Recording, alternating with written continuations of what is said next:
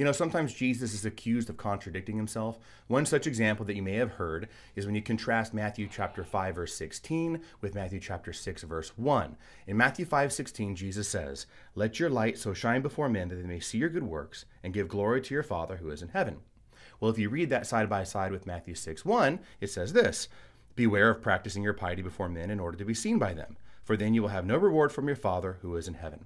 So, where's the contradiction? There's no contradiction at all. On the one hand, Jesus is saying, Let your light shine, let your good work shine before men, that they may praise God, who is the giver of all good gifts, all right, who is the source of all goodness, and is really the source of anything good that we could possibly do.